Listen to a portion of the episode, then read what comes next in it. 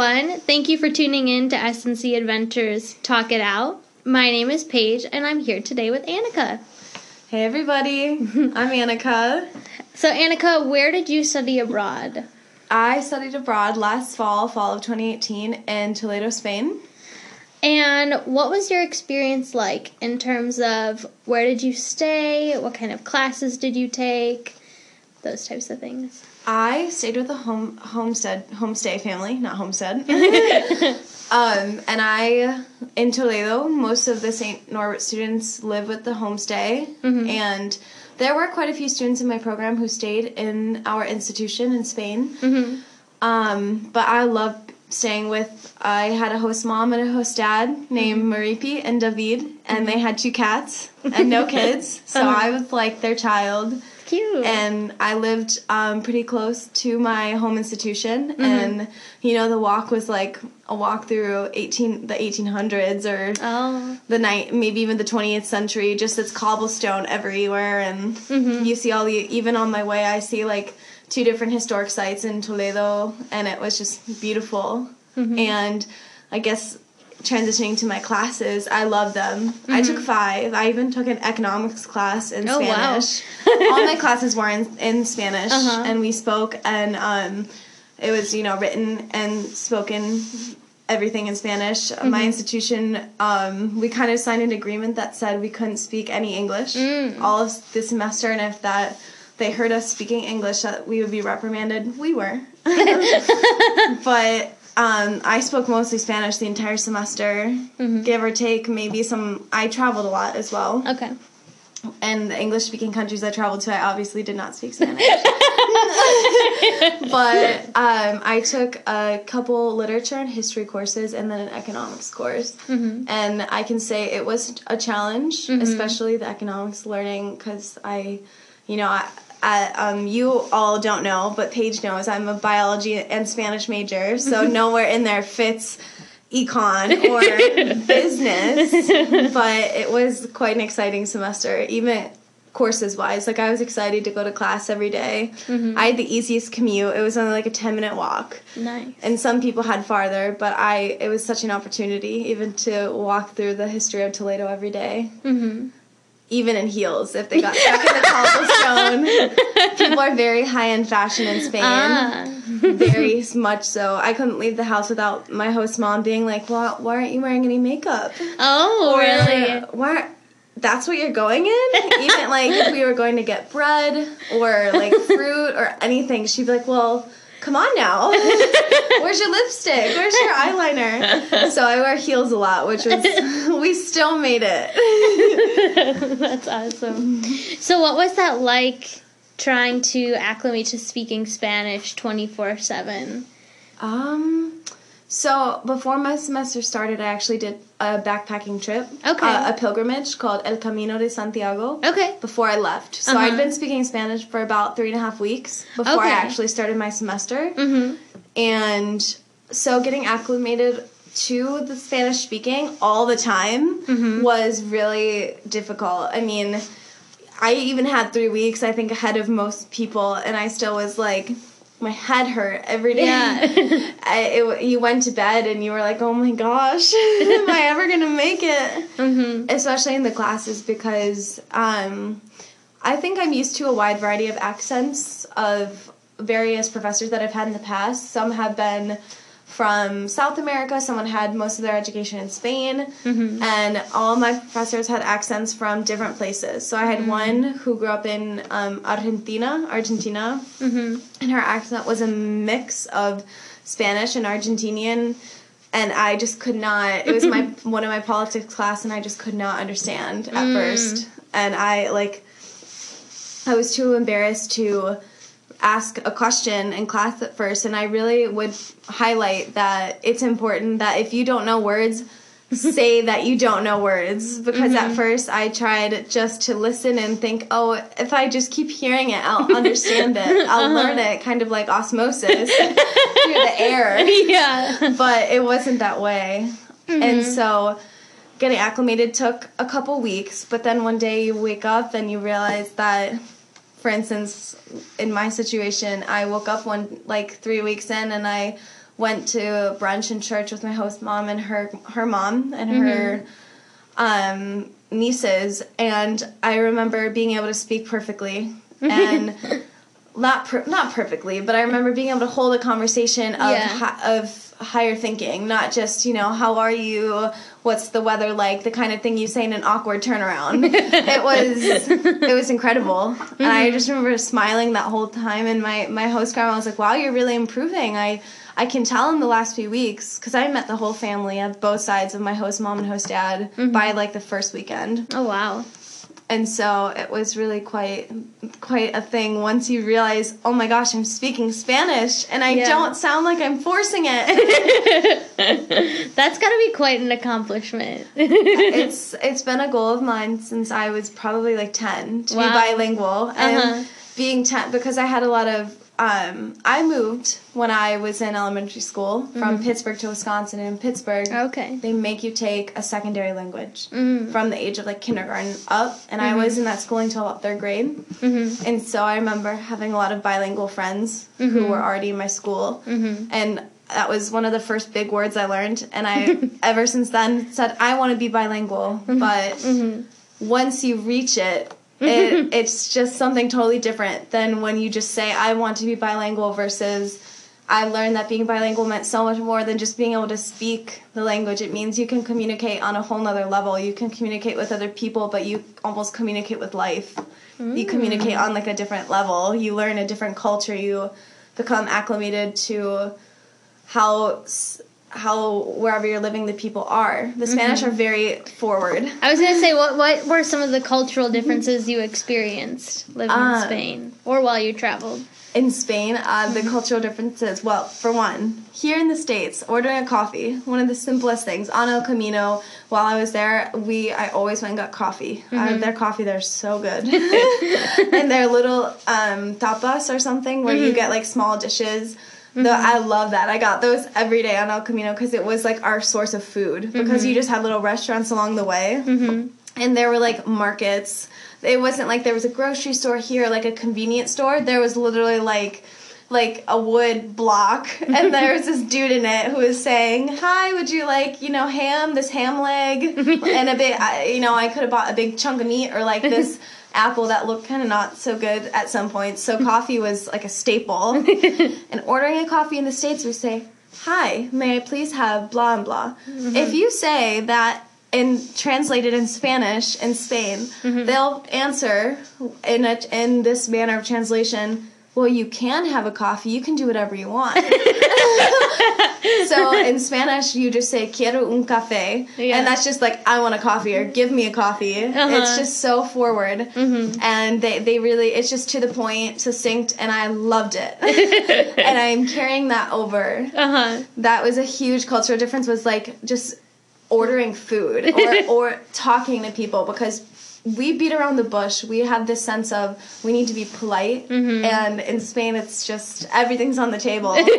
You know like i said my host mom would say is that really what you're wearing today? Yeah. or if someone like if someone got her order wrong somewhere or if something if something wasn't quite what she wanted she'd be like oh es tonto like it's stupid. All right let's figure it out. And the other cultural difference was eating times Mm. breakfast is basically not an actual meal Okay. it's usually like cookies or um like I when I, I would ask my host mom for fruit for breakfast and she thought I was crazy. and fruit was typically for dessert. And you had mm-hmm. lunch. Lunch was the biggest meal around 2 mm-hmm. And it was huge. and people siesta is a thing. On siesta people usually spend time with their family, Uh huh. which everyone thinks it's like a nap. Mm-hmm. But my host parents would spend time with their their um my host mom's mother-in-law my host dad's mom mm-hmm. because she lived they owned a cafe and she Oh, lived near the cafe. Mm-hmm. And a couple times i went and hung out with them during siesta but their cafe was so far from where we lived mm. in toledo that it was hard for them to commute and i couldn't there was no bus out there so i only went a few times. Mm-hmm. But it really is um, of importance family. I think in the states too but family in spain i mean everyone lives close to everyone. Mm-hmm. And so many the unemployment among youth is huge in spain mm-hmm. because of all the different recessions that occurred in mm-hmm. various, you know, 2008, 2010, 2012, but also because Spanish parents are reluctant to let their kids go out and work because they're like, these are my kids. I mean, there were students going to the other college that was, or the other university mm-hmm. for Erasmus students, which is kind of like study abroad for students in different European mm-hmm. and external countries mm-hmm. um, from the U.S. apart from the U.S. and they all the students who were Spanish and La Universidad de Castilla-La Mancha would go home, live with their parents. Their parents would make them food. Their parents would like pack them food and make it for them like they were the equivalent of us in kindergarten. Mm. and they would you know, get money from their parents to go out and have fun or to do this and buy clothes. And I was I was just so amazed at how um, attached and dependent these students were who were my age still or older on their parents and so people the family is something like revolutionary to what i'm used to Mm-hmm. to like my host parents both worked but then they come home and we'd spend time together Mm-hmm. Um, but my my real not my real I guess yeah my birth parent real parents my Amer- United States parents worked a lot growing up and it was just very different. We're taught to be independent and the Spanish are just I don't know I guess the youth are taught to love their family and to And value do what that. they can right. Mm-hmm. It's hard to explain. That was a big cultural difference because a lot of my Spanish friends um, would spend a lot of time at home and be like, "Come to my home." And at first, I, me being me, was like, "Oh well, I mean, what? Where are they living? That why are they living so far away?" And it was, "Oh, mi mama, mi papa, abuelita, or someone was far mm-hmm. away." Mm. And it's because they live with their big family, like mm-hmm. aunts, uncles, tío, tía, primos, mm-hmm. cousins. Mm-hmm. So that was pretty incredible to experience. Yeah, it sounds like it's. I think it's very different than a lot of families experience here, Definitely. and so it's kind of eye opening for you to have had those experiences. It was. But at the same time, I'm so happy I had them. Yeah, yeah. It just makes me want to, like, in my lifetime, change parts of what, what I had originally thought I wanted for my future have changed because of it. hmm So, what do you think now that you're back at St. Norbert? How Mm-hmm. have things changed for you? Oh my gosh. I know it's a big question. well, before I left for Spain, I I was scared to t- like it um to take the bus in like Chicago by myself. I had grown up in the suburbs of Waukesha, Wisconsin. From the time I moved to Wisconsin, I my the school was a mile away, so I walked or I drove my car.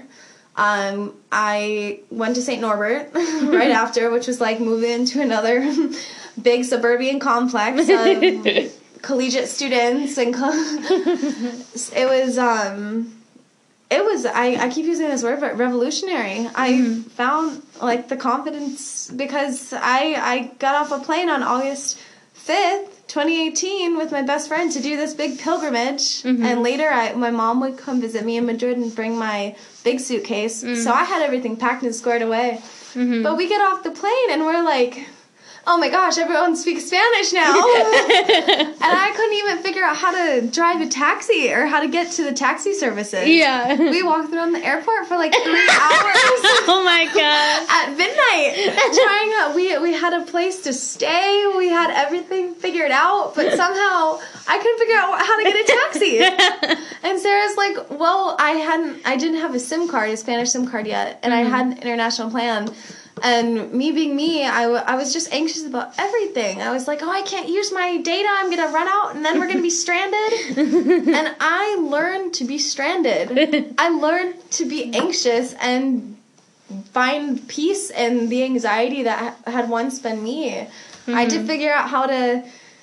I traveled one to Scotland and almost missed. A f- I went and saw the Callanish Stones, the Standing Stones, in the Northern Isles, and uh, we had to figure out how to get 200 miles across the, the ocean to this isle because we bought tickets to not bought tickets, but we bought a ferry to see the stones. Mm-hmm. And meanwhile, we I was doing another hiking trip. And mm-hmm. we were like, well, we still have another 40, mi- 40 miles to go. and we have to get from A to B to the ferry to get to the stones. and we had like 20 pounds left, a backpack full of stuff, and we were exhausted. And it's just like you just, I learned to figure it out. I mm-hmm. learned to let the unknown be something. Mm-hmm. When you're abroad, my advice is that you have to let yourself feel that fear and overcome that anxiety that I feel a lot of us have from being in a small town in Wisconsin mm-hmm. in the United States compared to the potential you have just to like be free abroad. And that mm-hmm. does and that's I mean, that's without limits. Do whatever you whatever you can to just experience something different. Because mm-hmm. before I left, I was nervous to take a bus where I knew the destination. and I knew the time and I knew how much and I had enough. I used I used to go to get a coffee with someone and think is $20 going to be enough for a coffee? Going from $20 for a coffee to 20 pounds left to make it through 3 days of a vacation. I mean, not knowing where we'd stay. I mm-hmm. wouldn't recommend completely doing that. You need you need you need accommodation. You need to stay somewhere. We found a hostel for super cheap. Mm-hmm. I mean, I I really experienced it all. Never thought I would. Bed bugs, cockroaches, rats.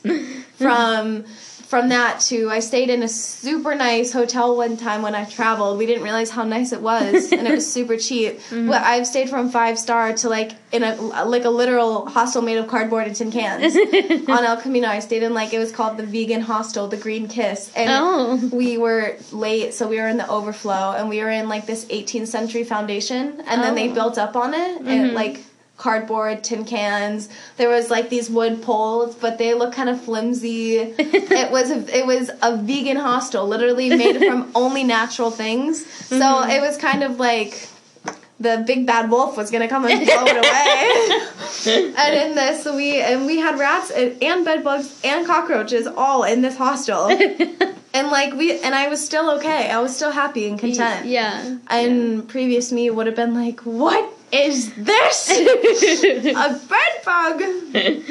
Yeah. So, I think I've changed most in the way that I've just learned to live. Mm-hmm. it's so you can't learn how to live, but once you do, it's the greatest lesson you'll ever have.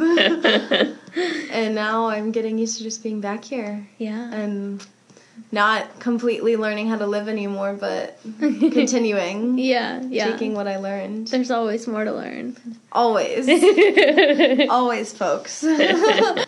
Well, thank you so much for coming here and having a conversation with me today. It's been great to hear about your adventures in Spain. thank you, Paige. And thank you, Global Center for Engagement. And I hope that you students take something away from this. Um, a little quirky, I know. and I hope that you guys decide to go abroad because it will change your life.